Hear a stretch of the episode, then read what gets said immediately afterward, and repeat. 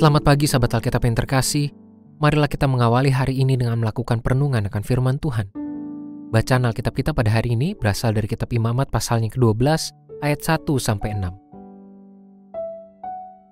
Tuhan berfirman kepada Musa, "Katakanlah kepada orang Israel, apabila seorang perempuan bersalin dan melahirkan anak laki-laki, ia menjadi najis selama tujuh hari, sama seperti ia najis pada hari-hari ia mendapat haid.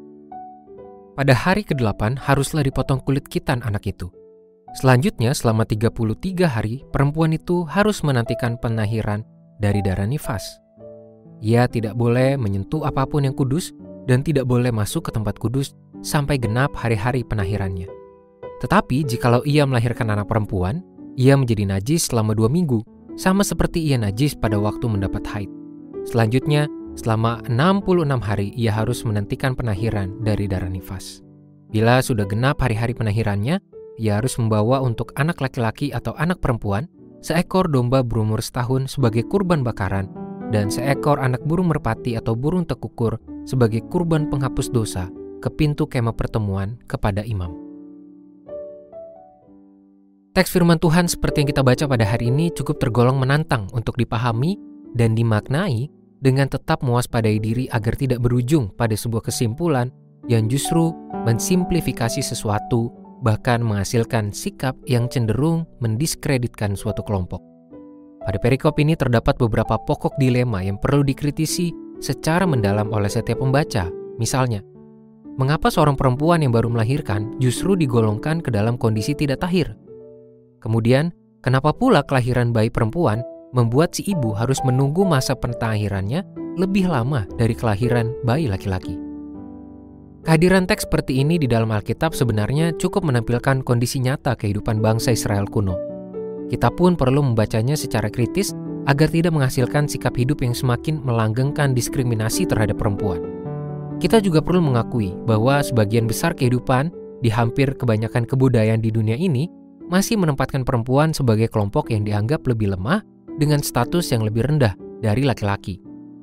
Tidak sedikit perempuan yang harus mengalami tindakan kekerasan hanya karena statusnya sebagai perempuan.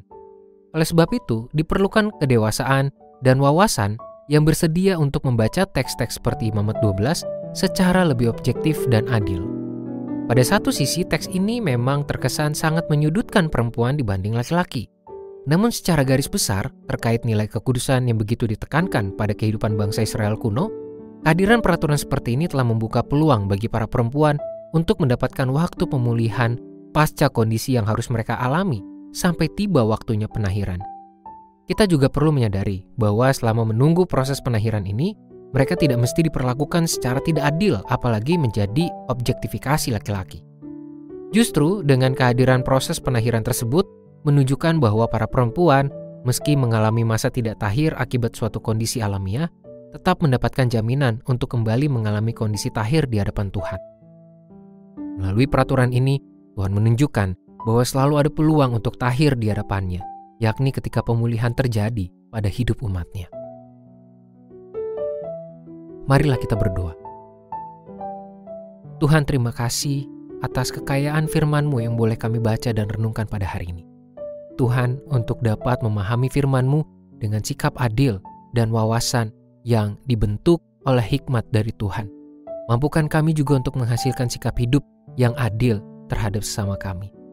Hanya di dalam nama Tuhan Yesus kami berdoa dan memohon. Amin.